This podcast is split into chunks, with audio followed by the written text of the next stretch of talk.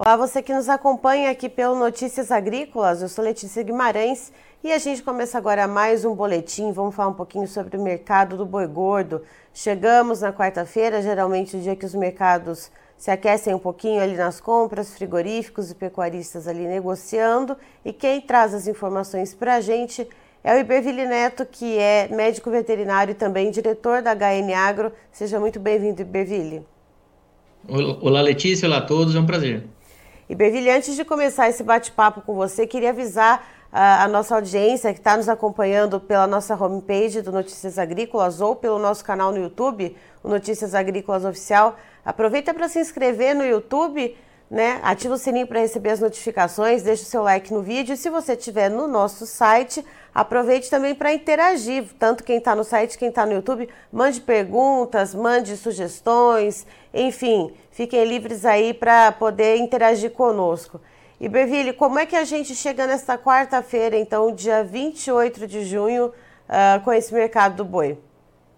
Letícia, o mercado segue consolidando aquele movimento mais positivo que vinha sendo é, testado ou sinalizado nas últimas semanas. Então, essa semana, efetivamente, a gente está falando de um mercado que está subindo. Não, não são altas é, fortes, mas são altas consistentes e de maneira mais generalizada. Então, a gente está realmente é, consolidando aí essa visão de que a entre safra chegou. A gente está com é, oferta menor de gado já há algumas semanas. Agora, a proximidade da virada de mês associada a uma escala de abate é, relativamente curta. Relativamente não, uma escala de abate curta de maneira geral, se a gente pegar São Paulo aí na casa de 4, 5 dias. Então, é, essa associação faz com que o frigorífico precise brigar um pouquinho mais pelo gado, consequentemente ele oferta mais, o pecuarista sabendo disso é, endurece ali nas negociações e a gente tem esse mercado mais firme.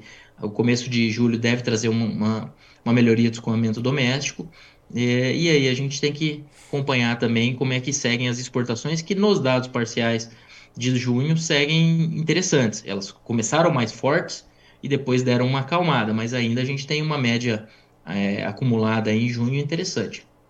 E se a gente for ver também as exportações de janeiro, né, e pensando em como junho pode terminar, tendo aí no meio né, um hiato de um mês de exportações para a China, que foi o alto embargo brasileiro uh, em relação à carne bovina por causa daquele caso de encefalopatia espongiforme bovina típica, vaca louca típica, uh, pode ser que a gente tente ali quase que encostar no que foi o primeiro semestre de 2022, Iberville?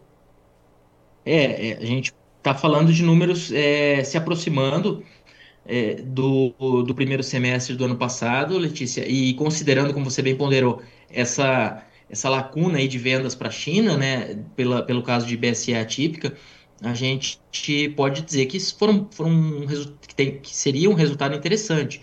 Então, é, a gente está falando aí de janeiro a junho do ano passado, a gente exportou 929 mil toneladas. De janeiro a, a maio de 2023, a gente exportou 689 mil toneladas. Então, a gente precisa, para empatar com o ano passado, precisaria, né? Eu digo precisaria já porque não, não é um número que a gente vai atingir, mas a gente vai encostar, é, ao que tudo indica. A gente precisaria de 239 mil toneladas para empatar com o primeiro semestre do ano passado, 239 mil toneladas né, em junho.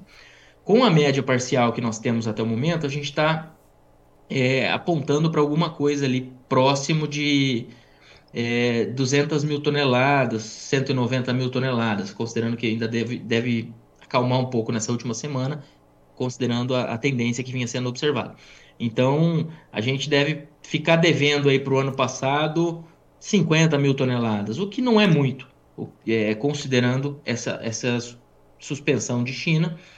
E, e, mantém aí uma expectativa de que com a alta do segundo semestre, que normalmente ocorre, e, e a conjuntura global do, do, cenário aí de carne bovina é, nos leva a manter essa expectativa de alta na exportação, a gente é, é bem capaz de a gente ter aquele aumento ali de 3,9% que o SDA fala no, no, acumulado do ano como factível. E Berville, ah, as exportações também têm ajudado a dar um suporte nesses preços, já que a gente vê essa, essa firmeza né, nesses valores? É, as exportações elas têm sido uma, uma via importante de escoamento, né? É, é porque a gente está com mais carne sendo ofertada, então é, a, o volume é, indo para as exportações ele tem sido fundamental, como, como tem sido nos últimos anos, né? Mas como a gente está falando de, de uma exportação ganhando ritmo nesses últimos meses em volume, isso ajuda bem a escoar esse essa abate maior, que inclusive foi observado um abate forte agora em maio, influenciado pela demanda para exportação, mas também é, pela margem de mercado doméstico que melhorou com a queda do boi nesses últimos meses, né?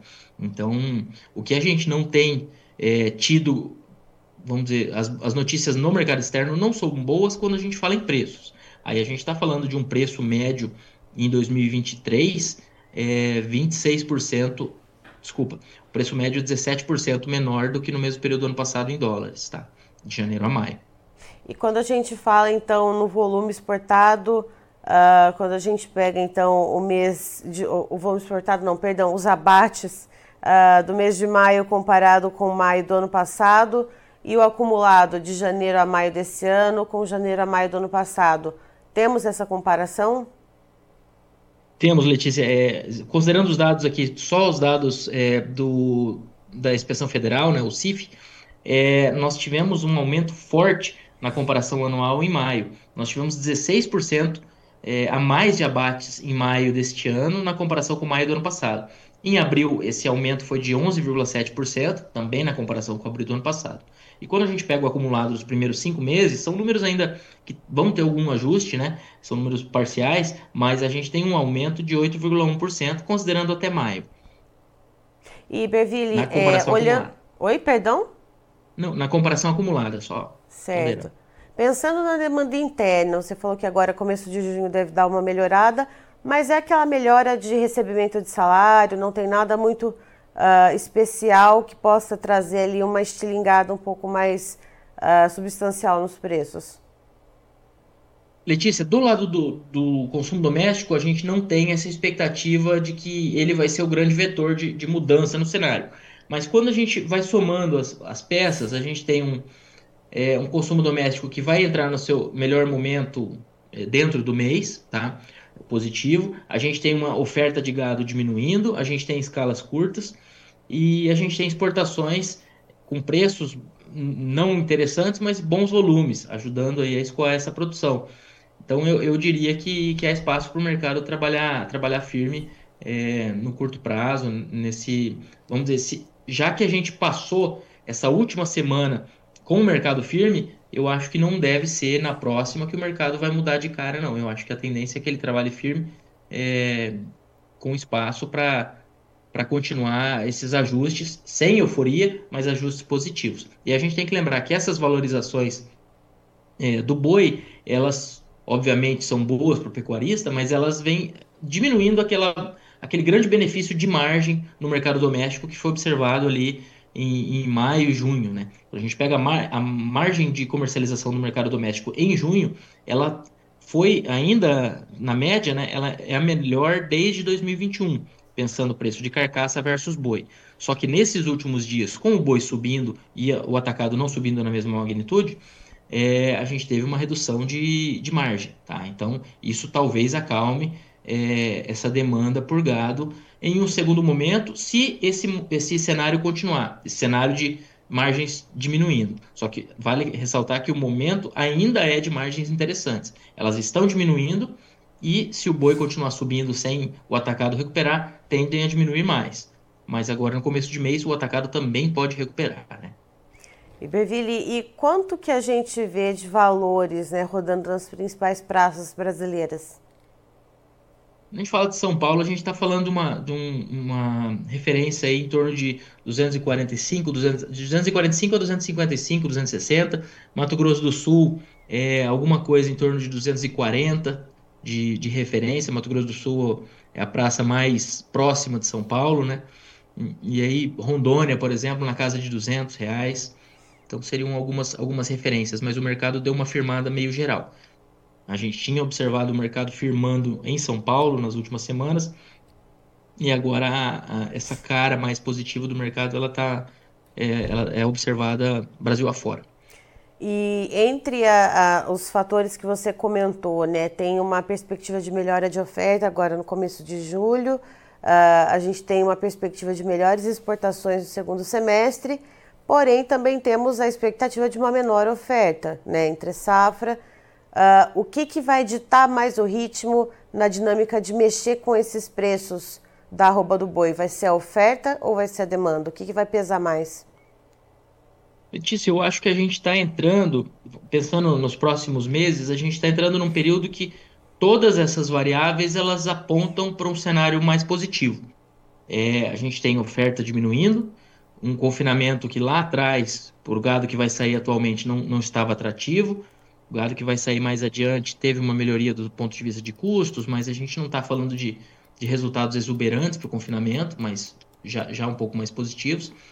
É, então, do lado da oferta, a gente tem esse limitante. Outro ponto importante é que a gente está falando de 2000, é, tá falando desse aumento de oferta, e o aumento de oferta esse ano está sendo puxado, como é típico de, de fases de baixa do ciclo, fases de descarte, ele está sendo puxado pelo aumento da, da disponibilidade de fêmeas, vacas e novilhas para abate. Ou seja, é, essas fêmeas são menos presentes na segunda metade do ano. Uhum. Então é mais um ponto que que, que pode faltar aí do ponto de vista de oferta de gado nessa segunda metade de 2023. Faltar não, mas ajudar a, a deixar o mercado um pouco mais enxuto.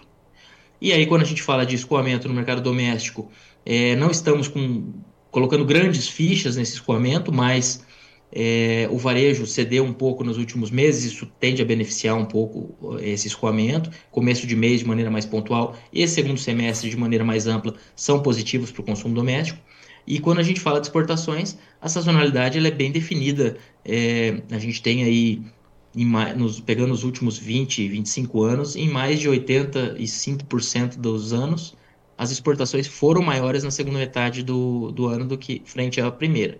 Ou seja, é, consumo doméstico é melhor, exportação tende a ser melhor é, e oferta mais tímida. Tá? Então eu diria que tudo vai na direção de um mercado mais positivo no curto prazo, nesses próximos meses, com a ponderação de que se o atacado não conseguir acompanhar, ou pelo menos parcialmente acompanhar a, alta do boi, a gente vai ter uma, uma pressão sobre a margem da indústria e possivelmente um, um cenário de demanda, de volume de abates um pouco mais calmo, demanda por gado um pouco mais calma no mercado doméstico.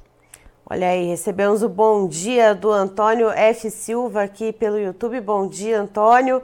O Marcelo Rocha também nos manda um bom dia e pergunta: esqueceram da metade do 13 terceiro do salário esse mês? Isso deve impulsionar também o consumo? Tudo, tudo vai ajudando, né? Sem dúvida ajuda. E quando a gente pega essa chegada desse, é, desse adicional aí de, de renda, de receita para com a população, se somando a um varejo que veio é, transferindo aquelas desvalorizações nos últimos meses, a gente tem um, um potencial para que esse escoamento no mercado doméstico ajude sim. Mas, por enquanto, a gente ainda está falando de é, um, um, boi subindo mais do que o atacado, pelo menos nesses últimos dias. Então, por enquanto, a, o que houve foi uma diminuição de margem da indústria. Lembrando que essa margem não está no patamar ruim, ela continua num patamar interessante, mas perto de momentos mais atrativos é, ela começou uma tendência de redução. Se isso continuar, é um, é um ponto de um ponto a ser acompanhado, né? Mas resumindo todas essas variáveis, o momento atual do mercado, na nossa visão, ele é, é construtivo aí do ter, em termos de preços. Olha aí, o Adenilson Faria, bom dia. Os insumos, porém, não abaixaram de preço. Aqui na minha região, a desculpa é que o núcleo que compõe a ração ou proteinado não abaixou. Adenilson, Uh, manda para a gente qual a região a sua também, para a gente poder ter noção né, de, do, de onde está acontecendo essa questão. E Bervilho, custos de produção, então, para o confinamento, como é que está? É, o custo de produção, aí eu não, não sei exatamente qual custo que ele estava comentando, mas quando a gente fala de milho, a gente está com uma relação de troca para o é, milho muito interessante. Deixa eu ver se eu acho. Vamos ver se eu tenho uma cola fácil aqui, mas uma relação de troca com o milho que melhorou muito, porque o, o milho cedeu muito mais do que o boi nesses últimos meses. É, e o boi agora dando uma firmada, a gente tem que acompanhar com toda atenção a evolução é, do cenário de chuvas lá nos Estados Unidos, que tem ditado o ritmo dos preços no mercado internacional. Só que para transferir esse preço aqui para o mercado nacional, a gente tem o câmbio, que está sendo é, o dólar se, é, se, desvalorizando frente ao real, pelo menos a gente está trabalhando num patamar mais, mais contido frente aos últimos meses, e a gente tem também a pressão vinda de uma safrinha grande sendo colhida, associada a, um, a uma capacidade de armazenamento que está no maior déficit que a gente já teve. Né? Então, somando a nossa capacidade de armazenamento, a gente tem o equivalente, salvo engano, mas a gente fez essa conta recentemente, a, a 67% da nossa safra de soja mais milho. Tá? Então, é, é, a maior falta de armazéns da, da história na comparação com a produção. Porque os a capacidade de armazenagem vem crescendo ano a ano, mas as nossas últimas safras elas sempre tiveram algum, algum, alguma coisa diminuindo ali, aquela, elas não foram cheias por completo. A gente teve três anos de laninha afetando a safra é, ou no, na região sul como um todo, ou pelo menos no, no Rio Grande do Sul. E agora a gente está trabalhando com uma safra cheia para soja, cheia para milho, ao que tudo indica. Então, eu... é, essa pressão, essa, essa questão de como é, esses preços, possivelmente mais firmes no cenário internacional, serão internalizados, é uma dúvida. E a gente tem também alguns modelos climáticos que falam que as chuvas vão melhorar no, no, nos Estados Unidos, mas quando a gente fala de condições das lavouras, elas estão nos piores patamares dos últimos 3, 4 anos. É, e, e, do mesmo jeito que a gente tem modelos falando que as chuvas vão melhorar, tem modelos que falam que elas não vão melhorar, né? Então a gente tem que acompanhar efetivamente o que vai acontecer. Aí o Adenilson comentou aqui, Adenilson Faria disse que é de Itaguaru, no Goiás, diz que sim, o milho baixou, soja também, o núcleo não. Não baixou, portanto. É, esse... É, aí, aí uma, se a gente pega o custo do confinamento e a gente pega o núcleo dentro do custo da dieta, a, a dieta de longe é o maior, fora reposição, né? Pensando uhum. na, na, sua, é, na sua roupa engordada, a, a, dieta ela é de longe o maior custo e a, o milho e o farelo vão ser também de longe, como destaque para o milho, é, é, em geral, em dietas, claro que isso varia conforme o nível de concentrado, claro, mas em geral o milho é o maior custo com folga. O que, que eu quero dizer com isso? Eu quero dizer que é, com o milho caindo desse jeito, não é o custo do, do núcleo que, que deve segurar essa dieta cara. Realmente está tá tendo uma questão comercial aí na jogada, na nossa visão, com as poucas variáveis que, que foram apresentadas, claro. É, como deu referência, para entender. Como referência, o Adenilson uh, pontuou aqui para gente uh, que o saco de proteinado lá em Itaguaru, no Goiás, está custando R$ 68,00. Então fica aí a referência para vocês. Iberville, muito obrigada, meu caro, pela sua companhia e pela sua disponibilidade aí de trazer todas essas informações para a gente. Você é sempre muito bem-vindo aqui conosco. Obrigado, um prazer. Contem com a gente. Obrigado pela participação. Tá, então estivemos com o Iberville Neto, que é diretor da HN Agro, nos trazendo as informações sobre o mercado do boi gordo. O mercado segue firme, os pecuaristas ali pedindo né, reajustes positivos para os frigoríficos. Os frigoríficos uh, tentando ali uma queda de braço, mas entrando numa fase de escalas mais curtas, né? Então precisando comprar ali uh, um pouquinho mais, acabam cedendo né, a esses reajustes. Então a gente tem esse cenário de firmeza de preços, vendo essa manutenção do que foi sendo ganhado pouco a pouco dia a dia ao longo da semana passada e do início dessa semana. Christian, na tela os preços, por favor. Vamos lá então, a tabelinha aqui da B3, a Bolsa Brasileira. A gente tem o preço da arroba do boi em junho agora, que daqui a pouco já sai da tela, com uma alta de 0,53%, valendo 256 reais redondinho. Julho de 2023, uma levíssima queda, praticamente estabilidade, 0,02% de queda, valendo 254 reais, 264 reais, perdão, e 45 centavos. Agosto subindo 0,23%, custando R$ 264,80. Setembro, uma levíssima queda de 0,06%, valendo R$ 264,60 e a referência para o CPEA também se mexe pouco, né, uma alta de 0,08%, cotada então aqui para o estado de São Paulo, arroba bovina, em 258 reais. Antes de terminar, queria deixar um recado para você que está nos assistindo. seja você de qual área do agronegócio for, qual área produtiva, seja pecuária, uh, seja avicultura, seja bovinocultura de leite, produção de grãos, produção de café, cana-de-açúcar. O Notícias Agrícolas promove a terceira edição do concurso Melhor História de um Agricultor e, claro, você pode participar contando a sua história para a gente e contando para esse Brasil inteiro. É muito simples, basta você gravar um vídeo com o celular mesmo, não precisa de superprodução. Mas ó, o celular precisa estar tá assim, na vertical, tá? Deitado.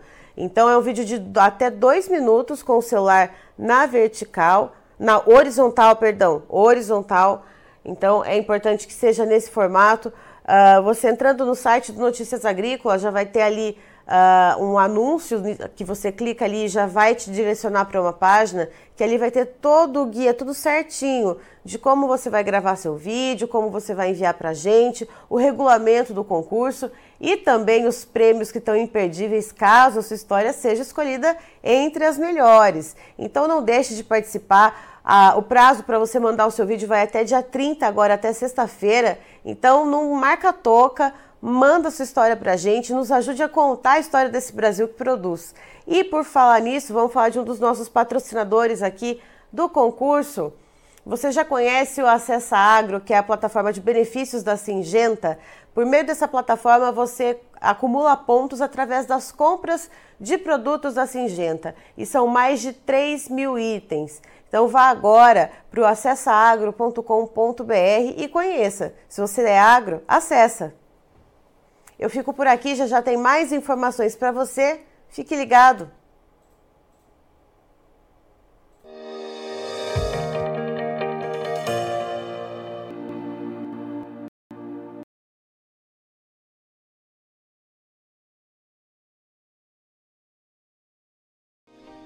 Se inscreva em nossas mídias sociais. No Facebook, Notícias Agrícolas. No Instagram, arroba Notícias Agrícolas e em nosso Twitter, arroba Norteagri. E para não perder nenhum vídeo, não se esqueça de nos acompanhar no YouTube e na Twitch Notícias Agrícolas Oficial.